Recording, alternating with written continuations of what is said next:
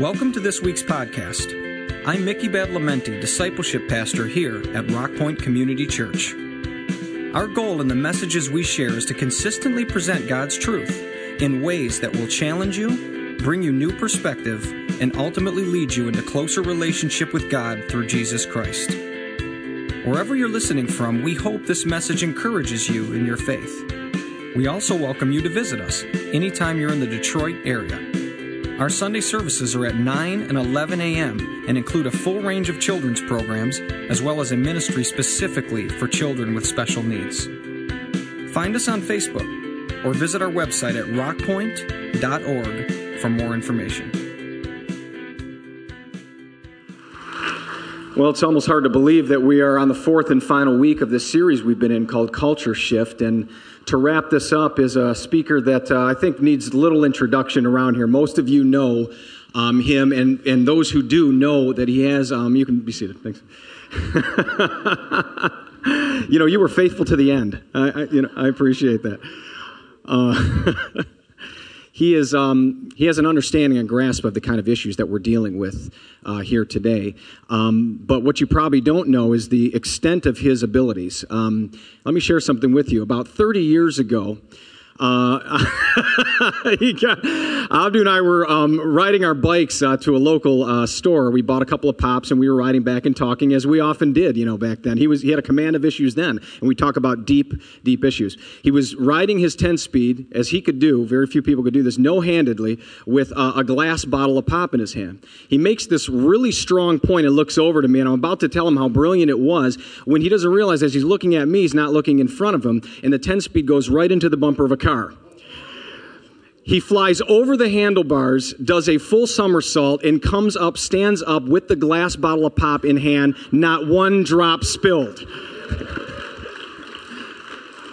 I think he's related to the Flying Melendez. I don't know. But beyond that, what he has is um, a real grasp of these issues and a heart that goes with it.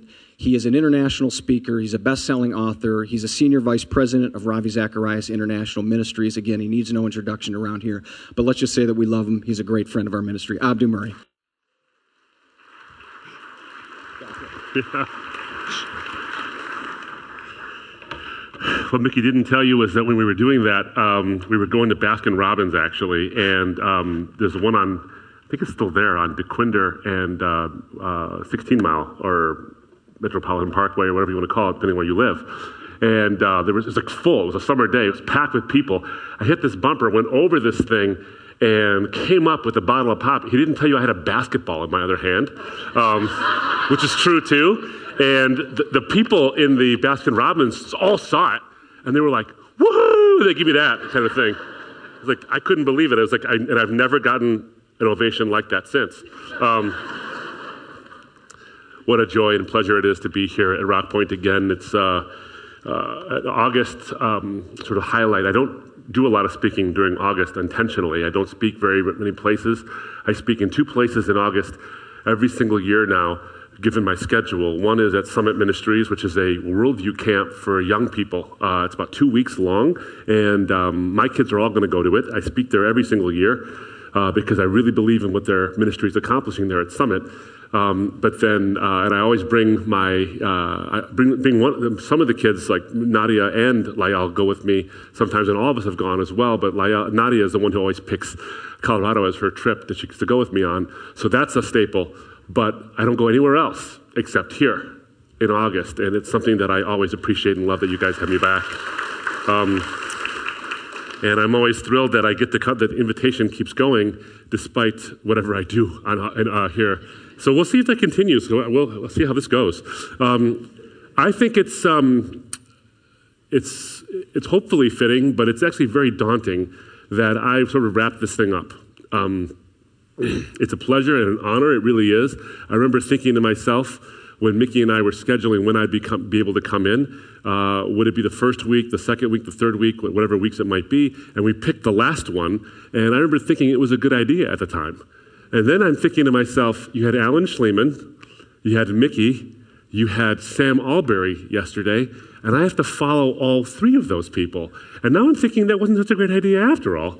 Um, what the heck was I thinking when I did that? But um, so I did want to bring a message that sort of wraps it all up.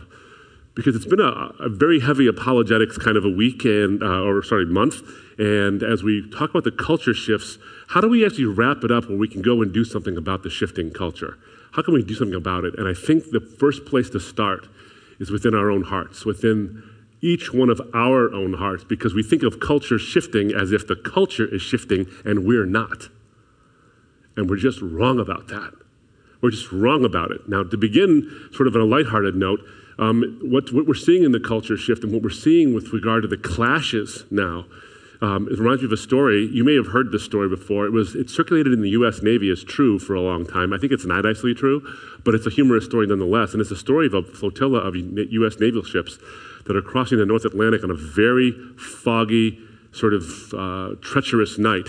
And as they are, they're coming across the North Atlantic from the east to the west, as they're coming, they see a light directly in front of them, and the lead ship uh, signals ahead and says, uh, Please change your course 15 degrees to the south to avoid a collision. Well, this sort of very informal, rough voice comes back says, Nope, you guys got to move. And the captain's like, I'm not taking that. So we, I say again, this is the commander of the USS Abraham Lincoln. I ask you, I, requ- no, I, I order you to change your course 15 degrees, 1 5 degrees to the south to avoid a collision. Please confirm. And the voice comes back and says, Nope, not moving, you do it. And the captain's incensed now, and he says, This is the captain of the USS Abraham Lincoln, the second largest ship in the U.S. North Atlantic Fleet. I am accompanied by five destroyers and numerous support vessels. If you do not change your course 15 degrees, 1 5 degrees to the south to avoid a collision, countermeasures will be undertaken to ensure the safety of this vessel. Confirm. And the guy says, This is a lighthouse. Your call.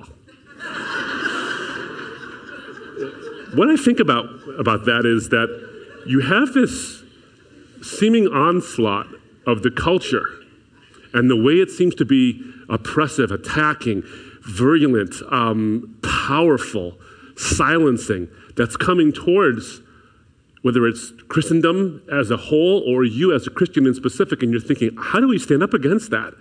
All you are is a little lighthouse. But the, the, the difference here is that the culture does shift because it's on the unsure foundation. It's just on water. No matter how big the guns are on the gunships, no matter how big the boats might be or how heavy the artillery might seem, they're nothing compared to the landmass of North America. And therefore, they would be nothing, culturally speaking, compared to that which is secured to the foundation, which is the rock, which is Jesus himself in the gospel. Now, that might seem like a cause now, we do say amen, and I'm glad you said it, but here's the important thing. That might seem like a cause to stand up and say, I defy you. We'll get to that in a minute. Is that really the attitude we ought to have in terms of being planted on a foundation and says, I dare you? Is that the attitude? You see, it used to be the case that the culture would come to the Christian, would come to the church as the first place they would look to for answers whether it's personal answers or deep existential answers like, you know, just the personal answer like, I mean, my marriage is falling apart, and they come to the church. Or, I'm having a hard time understanding how the world can be shifting so crazily right now and how much suffering and evil could be there. Where is God in all this? Or questions that are even more basic um, in terms of an academic way, like faith and science, and they'd come to the pastorate, they'd come to the church leaders, they'd come together to each other and get answers. And skeptics, people outside the fold, would think the church is the first place I should go to go get answers. Oftentimes now it becomes the last place. Not because the answers aren't there, they are in fact there. It's because the culture has shifted where it thinks the church is the last place you should go for answers. In fact, I would say this not because they think the church is unintelligent and uninformed, but because they think that the Christian church is the place where you will get hammered. And it's very, very tough to take. And ask yourself the question Am I one of those hammers? We have to ask ourselves that. You know, there was a, um, an illustration I think about. Uh, was given in a debate. I didn't come up with this. It's not mine originally, but it was done during a debate years and years ago, maybe a couple of decades ago. There was an atheist and a Christian who were doing a debate, and the question under, under uh, debate was whether or not Christianity is good for the world, whether or not religion in general is good for the world, and all this. And so the atheists were taking the position that it's not good, we don't need religion, we can throw off the shackles of religion and have enlightenment and scientific advancement and all this kind of stuff. And so during the crossfire, during the Q&A where the debaters crossfire with one another, the Christian asked this question. He said this, he says, let's suppose This is before cell phones, so I'm going to make it very cell phone specific um, because this is important to the uh, illustration. Let's suppose you were traveling into a very, very bad neighborhood of town a very crime ridden neighborhood of town, and you broke down. Your car broke down on the side of the road or side of the street in the downtown area, and you're unfamiliar with your surroundings, and it's very, very dark at night, and you don't know where you are, and your cell phone has died, and your car, because it's died as well, won't charge your cell phone, so you have no ability to contact anybody around you. And you're sitting there panicking, thinking, how am I going to get out of the situation? If I walk out of here, who knows what's going to happen to me? I'm not familiar with the area. I don't know the, the, the, the, the, rough spots are going to look like a very, very easy target. And so you're very nervous and you're sitting in your car and you're wondering what you're going to do. And then as you look down the street, you see four young, well built men coming outside, just coming out of, a, out of a house. And the light goes off in the house and turns off, and they come out and they look at you and they see your car. And they look and they see your panicked gaze. And one of them nudges the other and points at you. And they begin to walk towards you. And in that panic, you start to freak out the question the Christian asked the atheist was Would it or would it not matter to you if you knew they were coming from a Bible study? The point being that you would suddenly have tons of relief now thinking, oh, whew, it's not, maybe they'll help me. If I were to give that illustration in a debate today, and I do my debates, if I were to give that illustration in a debate today, you know what the atheist component, uh, opponent would say to me? He says, heck yeah, it would terrify me. Because what if I was gay? What if I was a Muslim? What if I looked like someone who had a robe on, a, a, a, a turban on their head? What if I looked like someone who the Christians don't like? He said, heck yeah, it would matter. It would scare me more. That's the shift that's happened now. Is that fair? No. But is that the cultural perception? Yes. And why is that? I don't exactly know, except to say this, and this is not an indictment against anyone here or the church in general, because I'm a part of that, by the way. I'm, I'm not a fan, by the way. I, I know a lot of apologists do this. They come into a place and they'll say the church isn't doing its job. I don't believe that for a minute. There is no plan B. The body of Christ is the plan A.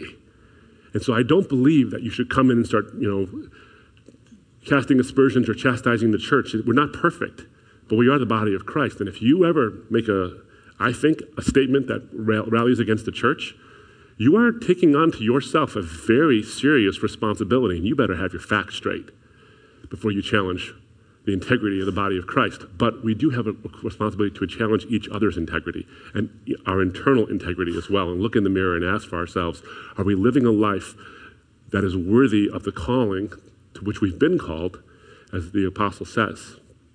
And do we offer the truth with an integrity? Are we someone who changes that perception that it would be considered bad if you found out someone was an evangelical Christian? That's the shift now. So we have to look at ourselves and ask ourselves are we transforming? Do you have the information from Alan Shlemon about how to make abortion unthinkable? And do you present it in a way that makes people not only want to think that it's unthinkable, but actually give you a hearing in the first place? Do you take a look at the objections to the morality of the God of the Bible and take all the information that Mick gave and say, how do you actually look at this with an unbiased eye because what they're going to do is look at you, and when you try to say the Bible doesn't condone slavery, or the Bible doesn't condone misogyny, or the Bible doesn't condone genocide, they say, Of course you're going to say that. You lie because you're evangelical. You're trying to trick me. Are you the kind of person where they're going to say, You know what? I want to listen to that person on this. And then when someone talks about the most hot button issues of the day, like sexuality and gender, do they want to hear from you in the first place? It's one thing to get all the information that Sam gave but you have it all in your mind and you even soak it into your heart and you want to give it out to somebody else. But the question becomes this Is anyone listening at all anyway? When you look at 1 Peter 3:15, and of course, so many people have talked about this. It's an apologetics whole month. I'm sure someone's quoted it at least once during this, this month. Uh, if they haven't, then, you know, what are they doing? Um, it's the apologetics verse, right? 1 Peter 3.15, when, P- when the Apostle Peter says, during a time of persecution, by the way, he says, but set apart Christ as Lord in your hearts, always being ready to be, always be, be ready to provide an answer or a reason or a defense, the Greek word apologia, for the hope you have within you to anyone who asks, but do it with gentleness and with respect. You could go on for, on that passage alone for months picking apart each little phrase, each little part of that passage itself. I want to open up on two of them and just say this that the integrity with which you speak is the currency for the truth that you give. Because the Apostle Peter says that you provided apologia, you provided a reason for what? For the hope you have to anyone who asks. So the question each one has to ask themselves is this Do you provide a reason for the hope you have? Because the hope you have is so self evident that the people around you in shifting times want to know what the heck is with you. Why are you this way? Why are you so hope filled in a time that tries to drain you of it? Why are you so hope filled? And then they ask you, because he says to anyone who asks, he presupposes in the very passage, at a time of persecution, that you have such a hope that people want to ask you about it. Are you the kind of person that people want to ask questions of? Are you the kind of person who can give an argument winsomely about abortion? A hot, hot topic, of course, and people want to make it a, um, a combative thing, and they're going to. No matter how nice you are, they're going to. But are you the kind of person that someone can say, you know what, I want to trust you with this conversation? Or when it comes to difficulties in the Bible, or when it comes to sexuality, or when it comes to anything but the credibility of the gospel, are you that kind of person who they want to ask a question of? And it's becoming increasingly hard to be that person no matter how nice you are because the culture has shifted in this way that equates evangelical Christianity with evil. That's just the way it is now. Now, is that bad? Of course, it's bad in one sense, but in another sense, it's good. In another way, it's actually quite good because you're no longer part of the background noise. Christians are no longer the people that we kind of like, yeah, they're well meaning, and we ignore it. No one ignores Christians anymore. It used to, it was when it was in the 80s and the 90s when it was really easy to be a Christian. You just, no matter what you said, it was kind of like, yeah, okay, yeah, I know that and I'll just ignore it. There's a, there's, there's, there's a phrase familiarity breeds contempt.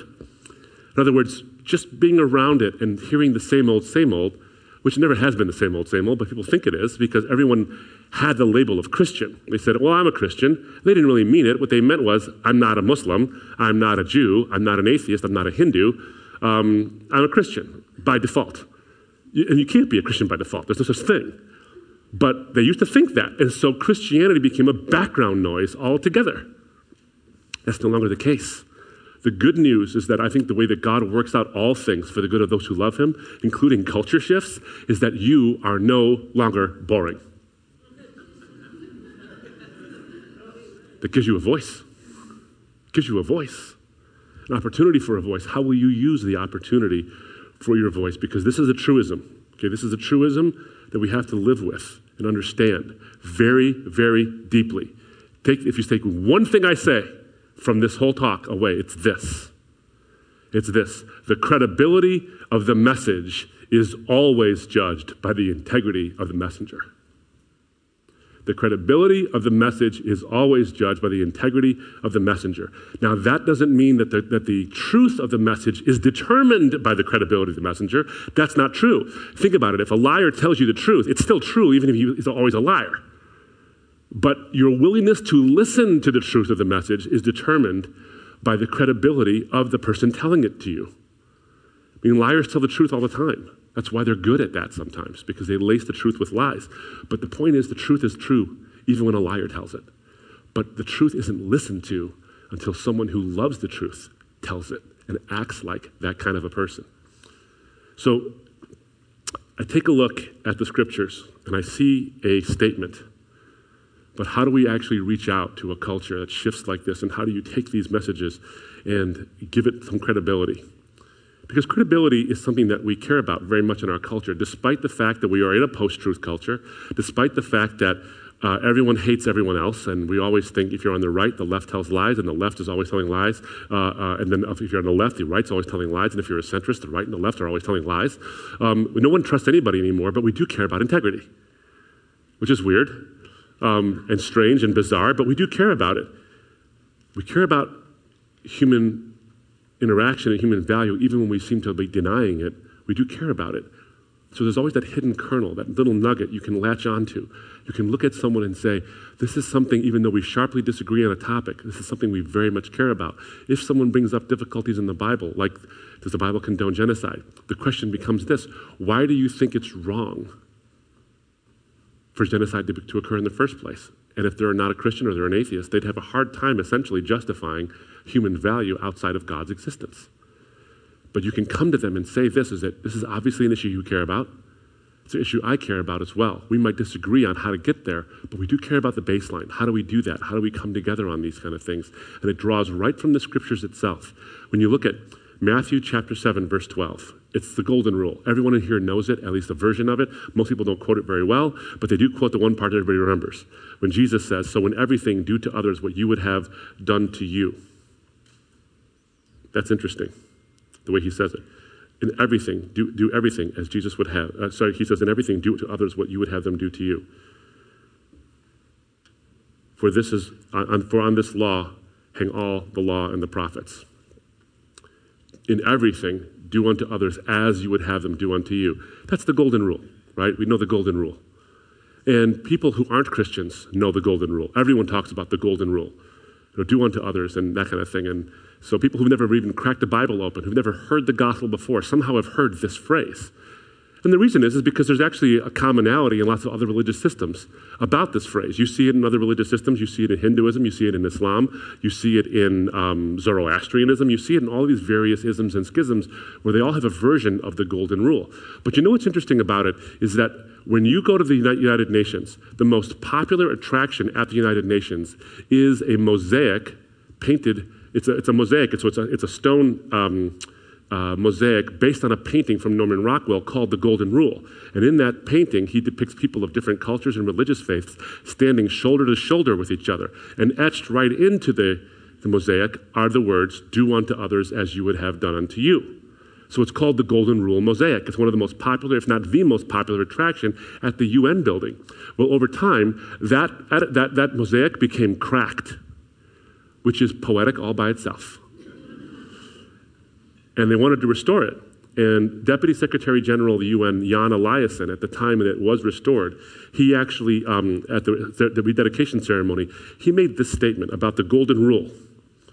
He says, It reflects the very essence of our mission at the UN as it's set out in our charter. At its core, the work is about narrowing the gap between the world as it is and the world that we want It's about narrowing the gap between the world as it is and the world that we want. So the culture shifts happen and it always creates a gap. How do you narrow that gap? Jan Eliasson is saying at the most popular attraction at the United Nations building, where nations all around the world gather, he's saying this idea of the golden rule, where you do unto others as you would do unto yourself, is how you narrow the gap. That's fascinating because there was another gift given to the United Nations, which is called the Golden Rule as well. It was a poster, not nearly as um, expensive or as impressive as a mosaic, but it was a poster that was given from the Interfaith Society. And it has a version of the Golden Rule from all these different religious systems. So from uh, Islam or Hinduism or whatever. And it talks about, um, you know, they, they, say something like, don't do to others what you would find injurious to yourself, or uh, don't mete out evil lest evil return to you, or things like, if you do good, good will return to you, and all these kind of things. And so it shows a commonality within society about this, the, the, the power of the Golden Rule. But none of them is quite formulated as the way Jesus says it when he says, Do unto others as you would have do unto you. I'm going to come back to that a little bit later, but it's very important that you remember how Jesus formulates the golden rule in distinction to the way everybody else does. And it forms the basis upon which you can narrow the gap of the culture shift. And it all has to do with this idea of integrity. What is integrity in the first place? When you think about the word integrity, you know, uh, you ever seen that movie, my, my, Big Fat Greek Wedding? Where, where the, the, the, the, father has this thing, and by the way, this happens in Lebanese homes all the time and in Arabic homes all the time, where they're so in love with their own language, where he says, You give me a word, any word, and I show you how the root of that word is in Greek. You know, that kind of a thing? Well, my dad does it all the time. Um, with, uh, with Arabic. He talks about the strength uh, uh, and the beauty of Arabic language. People don't realize English has a similar beauty. Because it's a different, it's a hybrid language that draws from other languages as well, it actually has a richness to it that we often misunderstand. But the word integrity comes from the word, from the words about, but integrated, about being whole. When something is integrated, you take unities of diversities, you put them together, and it becomes a whole. It becomes a unified whole. And that's what, ha- when something has structural integrity, you engineers who are here, you know what structural integrity is about. It's about the idea of being able to withstand something. It's whole, it's pure, it's bonded, it's strong, and it withstands the stresses around it. That is what it means to have integrity. Now, personal integrity as a human being isn't about strength of material, it's about strength of character, about strength of conviction, about strength in the idea that all human beings, including yourself, are very, very valuable. But the problem is, personal integrity is very hard to come by. You can manufacture structural integrity, you can't manufacture personal integrity. You can try your best. You can do some personal improvements. You can take the Tony Robbins courses and all these kind of things, and you'll approximate something that looks like personal integrity, but I think it's very, very difficult to come by because it's an innate characteristic that comes from outside of us given human nature. I mean, Jesus makes a statement in Matthew chapter 15, verse 19, when he says, Out of the heart come evil thoughts, adultery, theft, false testimony, slander, and murder. Out of all of our hearts come these things. If our hearts spit this out, how in the world are we supposed to manufacture with this defective heart? How are we going to manufacture personal integrity? And you see it all over the place. It's very hard to have, I'm going to say a couple of areas where integrity, we need to have integrity and how hard it is and how difficult it is to have it in the three different areas. First is when we are in a position for personal gain. How hard it is to have integrity we're in a position for personal gain. And each one of us has this at some point. You recall, of course, the Bernie Madoff story of years ago. It was the largest financial fraud in U.S. history where he bilked people out of $65 billion. Billion. In other words, 65 million was chump change compared to, for, for him. $65 billion. Now, it's interesting because after he was caught and after he was sent to prison and all this, there's this article I read where his wife lives in their penthouse in New York, and she called it a prison, the penthouse prison, because whenever she walked out, all the other rich people who he had built, by the way, um, among celebrities and other, other rich people, were in that same building, and she felt like she couldn't even walk the hallways for, for, because of the shame and the disgust that people would heap upon her just for being married to Bernie Madoff. And how could you not have known? How could you not have known? So she goes to visit Bernie in prison, and she says in one of her weakest, you know, most despondent moments, she says, Bernie, how could you do it? How could you do this? And his answer was fascinating because he basically said this I knew it was wrong when I started, but when I started, it was small. And it was one little decision after the other. It was a bunch of small frauds that led to the large, largest fraud in the world. In other words, he made little tiny sacrifices of his integrity for his personal gain. And all those little ones became mounted up over and over and over again until it became a mountain of fraud. And he lost who he was. He lost all sense of integrity, and it became the easiest thing in the world to keep it going in one sense, but a frantic race to keep the lies up in another sense. And then he said this I didn't have the courage to deal with it when I first started, and I certainly didn't have the courage to deal with it when it was a mountain. this is called the tyranny of little decisions. The tyranny of small decisions. We have this when, in our weight loss plans where we say, I'll have the cake today, but not tomorrow. And then you have the cake tomorrow. Like there's only been two cakes, two pieces of cake. Then you find out that you've had it every single day. And it's the tyranny of little decisions that prevent you from reaching your goals. Well, this happens integrity wise as well. We have the tyranny of little decisions where we shred our integrity just a little bit every single day. We tell a little white lie. You know, we say something to make somebody feel good, and all of a sudden we get the, we get the rush of being an encourager. We're like, oh, well, I told them a little white lie just to make them feel good because they needed a little bit of a boost today. See what you've done? You've murdered the truth in order to make, make somebody feel good. It might be well intentioned, but the problem with that is, is that now you get the sort of recept- the receptivity of being the kind of guy that people go to for encouragement, and now you're telling all kinds of lies to encourage people. Started off good, and all of a sudden you're an exaggerator, and all of a sudden, before you know it, you've told lies about yourself to make yourself look better because it's intoxicating. It's either monetary gain or it's personal gain in terms of prestige or some kind of so- social clout you might have. It's intoxicating. We have this in science as well. I think I may have shared this either last year or the year before this, but it's important and it bears repeating. There was a crisis in science a couple of years ago, and it's persisting, by the way, where they actually did, a study of different scientific studies, where they studied, um, uh, and it was published in, in uh, Smithsonian Magazine, uh, where they took a look at the findings that were published as fact in our most prestigious academic science journals like Nature and Science and all these things. And they found out that 40%, only 40%, less than half of those studies, the findings could be duplicated. Now, if you know how science works, one of the good new, one of the good practices of science is you, you, you establish your protocols and your experimentation in a way that it could be duplicated. Because if it's a fluke, it's not really a fact. It could be a fluke, but if it can be duplicated and repeated over and over again, now you know if it's good science. What they found out was that none of that was being done. They weren't verifying any of this, and yet they were still publishing these things as groundbreaking facts in these scientific journals. And they were asking the question why is this? Why are these people whose goal it is, is the pursuit of truth?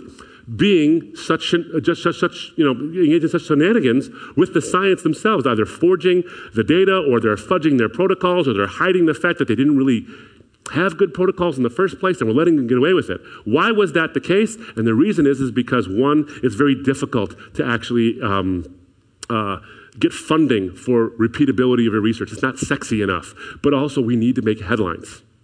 And in the publishing and in academic world, if you don't publish groundbreaking studies, then you aren't going to have any kind of advancement whatsoever. And so integrity gets sacrificed for gain. But we also have it in our in our own personal lives too. You know, our most sacred trusts.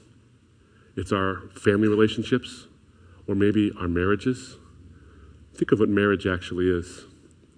I think about it sometimes when, when, I'm looking at my wife and I think to myself, what uh, this is going to sound bad, what have I done? What I mean is, like, um, what I mean is, what have I done? What have I actually done in engaging in this covenant with her? What have I done? You know what it is? And I think about those vows we gave to each other and being there on, on, on the platform at the church is basically, with all the flowery words, all you're really doing is you're saying to this, some person here, this is my entire life. This is my heart. I'm actually giving it to you with an open hand. I'm not doing this with it. I'm not going to go like this. Like, here, you can have part of it. I'm offering it to you. Now, you have the opportunity to take it and care, care for it and nourish it and caress it and do something to make it stronger, or you can go squish like that or put it in your own pocket and say, now I get to carry this around. Look at this thing on my keychain. That's what you get a chance to do. And whenever you violate that sacred trust, and I'm not talking about just about affairs. I'm talking about all kinds of violations of sacred trusts. What, maybe what uh, affairs we have with our eyes, affairs we have with our hearts. When we engage in emotional attachments to other people, and we suddenly feel something like, this person gets me.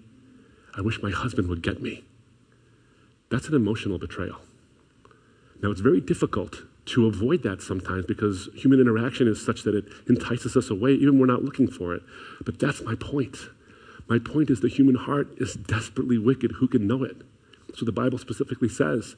And even when we're engaged in innocent seeming behavior, we give ourselves away in little tiny decisions that, that mount up in the tyranny of little decisions that become something we are enslaved to later on.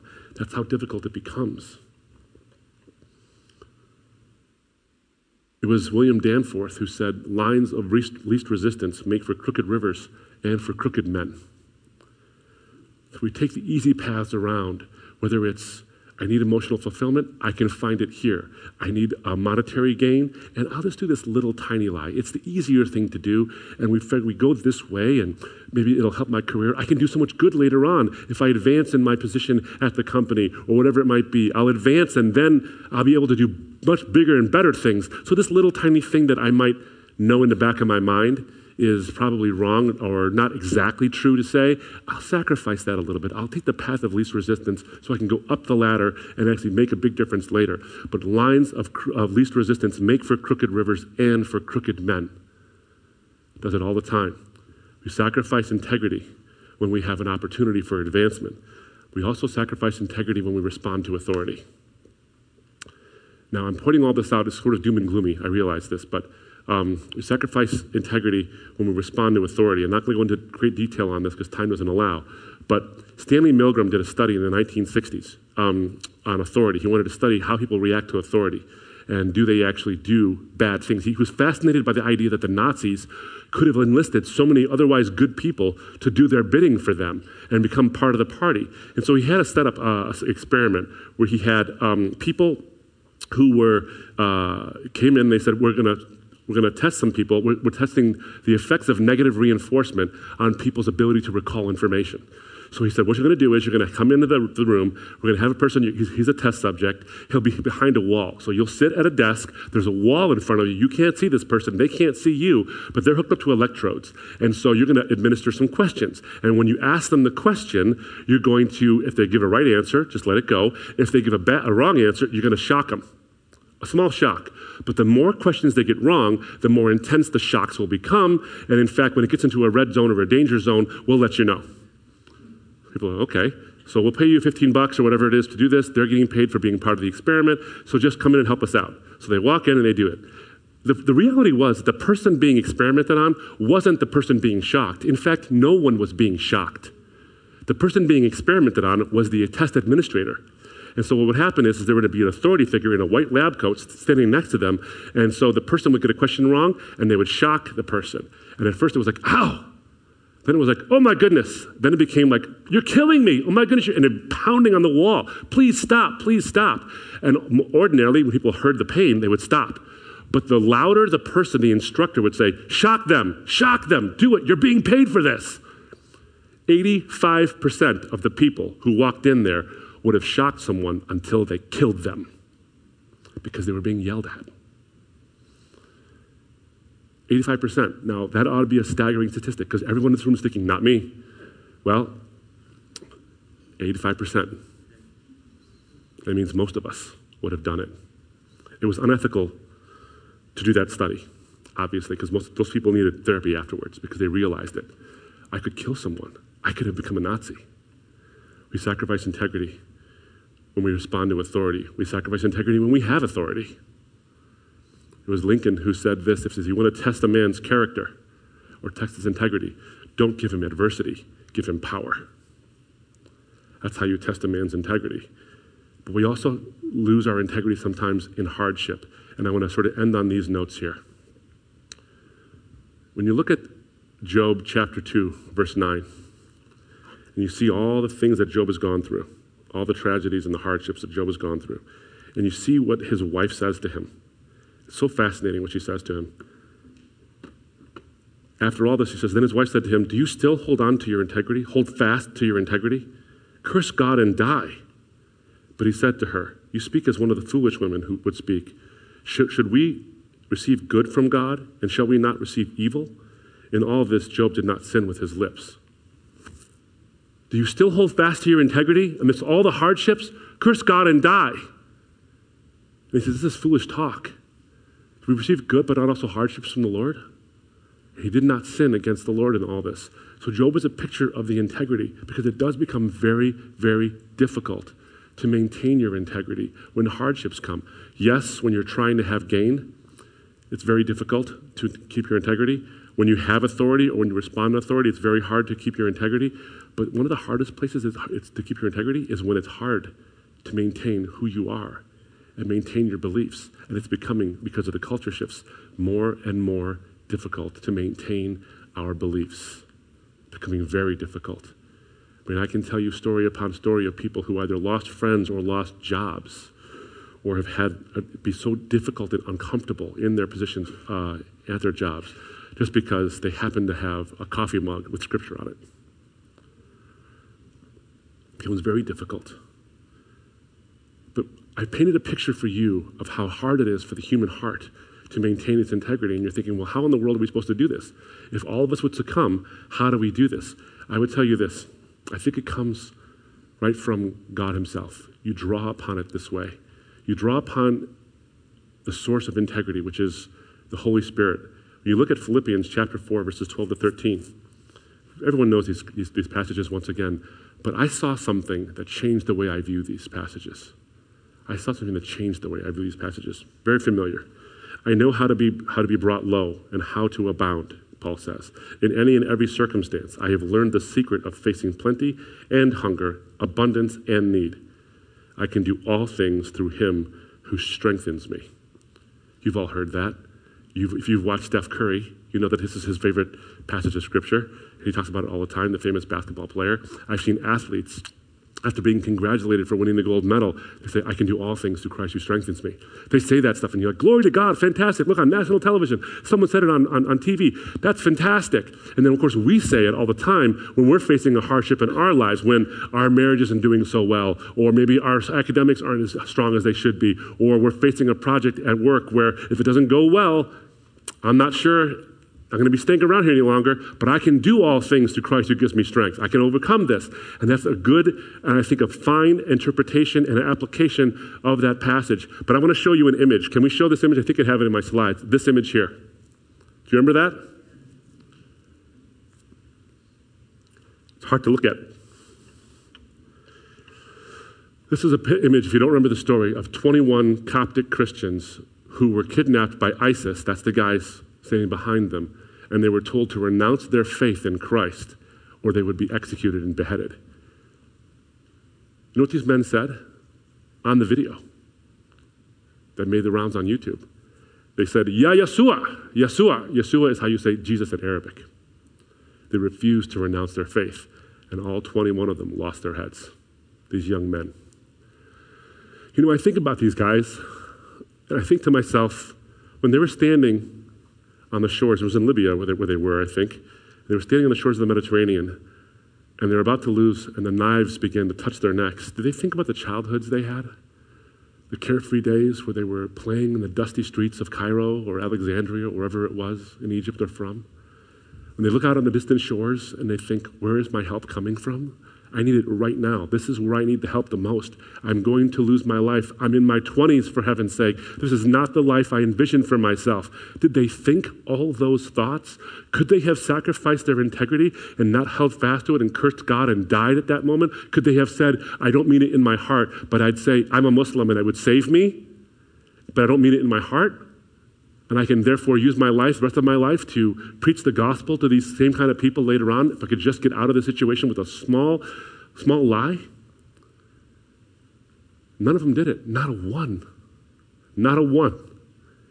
And I, you know, I read an article about executions that were happening in a, in a, in a country I, I, won't talk about, I won't, I won't name right now, but it was executions that are happening, public executions that happen quite often in this, it's an Islamic country. And they interviewed the executioner. And they said, when you go, when you go to get the, go get, go to get the, um, the accused and the condemned, and you bring them out for the public execution by beheading, what happens? He says, you know what's interesting? No matter how hardened the criminal, they all stand up to face their death and they all fall to their knees. Their, their, their legs melt. He says, their strength, he literally quotes, he says, their strength drains away. All of them, their strength drains away. None of these men had strength that faded away. It didn't drain because they had a firm conviction that they could hold on to their integrity, not because of their own strength, but because of the one who gives them strength. So when I read, I can do all things through him who gives me strength, I don't read it just in terms of if I did this, if he gives me strength, I'll make it on top. If it gives me strength, I'll pass that exam. If it gives me strength, I'll get that promotion. If it gives me strength, I'll save my marriage. If it gives me strength, I can bring my kids back to the Lord.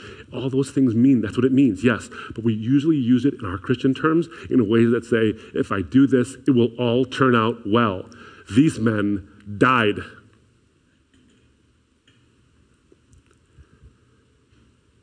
Here's the punchline. I want to look, you look at that, that picture. Could we go back to the picture again? It's one thing I want to point out to you. Who do you notice first? The guys on their knees. The guys, this is, and I, this is funny because the Lord, it's funny in a strange way. I don't mean funny in a humorous, nothing humorous about this. Those men are robed in brightness. And they are on their knees behind cowards who are literally robed in darkness. the darkness did not overcome. ISIS is failing, but those men are heroes. Those men's integrity lasts. Their message is proven over and over again because they had the integrity to, to, to, hold on to their faith and stand fast to their integrity in the middle of a very trying circumstance. Can we do it? Can you and I do it? Can you and I do it in very trying times? You know, we, we're trying our best, and we ought to do this in, in the law. We try to legislate good law, but law is being hap- happening now where it's not so great and we're trying to rely on our lawmakers or our presidents or our judicial appointments and say, this will save America. This will save each one of us. It will all save us. But I got news for you, friends. The Republican Party doesn't save you. The Democratic Party doesn't save you. The president can't save you. We can all try our best to approximate morality and integrity on this earth. But the problem is if you're relying on politics or you're relying on the good nature of human beings or the government, for heaven's sake, you're going to have a very serious disappointment because the problem is human beings are not morally out of shape. We are defective. We have a heart defect. And if uh, uh, I have a, a, a friend who's in fitness, and he says this you can't outtrain a bad diet. Well, I'm telling you this right now you can't out legislate the human heart. You can try, but you have to draw your strength from a Savior who's not us. We need someone who's not us to save us from us. And you can draw on that integrity over and over again and really see the beauty of it all. But it's a very difficult life to live as a Christian, and you draw your strength from Christ. So we return back once again to the story of that lighthouse and the, the ships. Now, the story is funny because sort of the little guy standing up to the big guy. You know, the lone lighthouse keeper saying, Hey, man, I got the whole entirety of North America behind me on this, and you're just a bunch of ships. Yeah, you got guns, but so what? I'm, I'm, I'm, i can defy you. Here's the funny thing about lighthouses lighthouses are not meant to defy ships, lighthouses are meant to guide ships, even ships that refuse to believe that they can that they actually can crash against the shores and be dashed against the rocks. So the question I have for me and for you, will we draw upon Christ who gives us strength to hold fast to an integrity so you can take the arguments in favor of the sanctity of human life you can take what the Bible says in difficult passages and express them in a way that is winsome and beautiful and explanatory. You can look at human sexuality and gender and the struggles people actually have with it, and you can be a light that guides them to safety as opposed to a defying force. Which one do you want to be? Apologetics, the defense of the Christian faith, is not about winning an argument, it's not about changing someone's mind. It's about being an instrument that God uses to change a heart. Because integrity is the currency of truth. Human integrity is the currency of truth. And in trying times, you have to have the courage to be able to stand up with integrity. So, integrity is the currency of truth, and courage is truth's backbone. Let's pray. Father, I'm just grateful that um, there's a receptivity here at this church, and the leadership is so invested in transforming the community, the hearts and the minds, whether it's DBI, where we engage the mind, or it's helps at Macomb, uh, uh, the, the, transformation that's happening in Macomb through the churches that are gathered together and praying for those in, uh, in leadership and also reaching out to the community. And for the people here who care about integrity, may we all look not to just see the flaws and integrity in somebody else, but look to ourselves and say, how can I make a difference? How can I become a source of hope that people want to ask about the answers and the reasons for the hope that I have. How can we be that person? How can we change the world? How can we be robed in brightness even when darkness surrounds us? Lord, strengthen us to be able to hold fast to our integrity, to not curse you or forsake you or whatever it might be, Lord, when John Piper said that statement where he said, What the world is looking to see, what the world is hoping for is some crazy sacrifice, something radical, something salty and bright.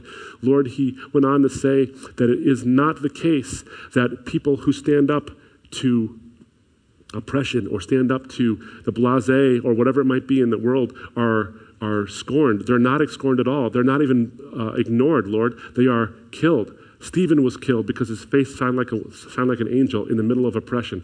Paul was one of the ones who approved of his death, yet because of Stephen standing up for the truth and his willingness to sacrifice his life for it, Paul became the Apostle Paul. From Saul to the Apostle Paul. He was not bored by Stephen's words or his sacrifice. He was transformed on a long road that led him there, but he became transformed, Lord, and his sacrifice was not in vain. We know this, Lord. May we be the people who offer hope in a positive way, but may we also be people who have a voice in trying times. Let us hold fast to our integrity and speak truth to a world that desperately needs it. In Jesus' name we pray. Amen.